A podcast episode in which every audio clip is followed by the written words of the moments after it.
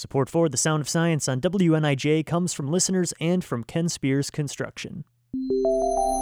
You're listening to The Sound of Science on WNIJ. I'm Jeremy with NIU STEAM. And I'm Newt. Today we have a question from Rob, who wants to know how solar power works and if it'll really help save money on his energy bill. While solar power has seen a recent uptick in popularity and presence in pop culture, humans have been harnessing the sun's energy for a long time. But if we want to focus on the more current understanding of solar power, we should start in France in 1839. A scientist named Edmond Becquerel is credited with discovering what we call the photovoltaic effect, or the generation of electrical current from the exposure to light. This effect is the foundation for how solar panels work today. These solar panels use what's called a PN junction.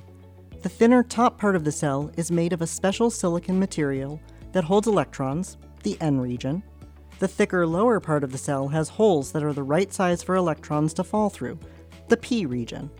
In between these parts is a depletion zone that generates electrons and holes in pairs, which then split.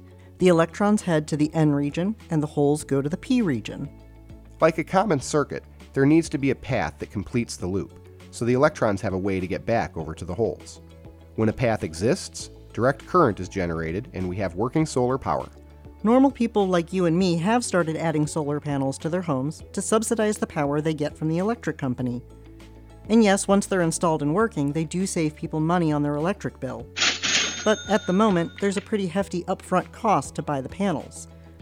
Some companies offer leases or payment plans, but it's just like any other home upgrade or renovation. It comes with a cost. But once they're installed, they can generate enough power for the average home's usage.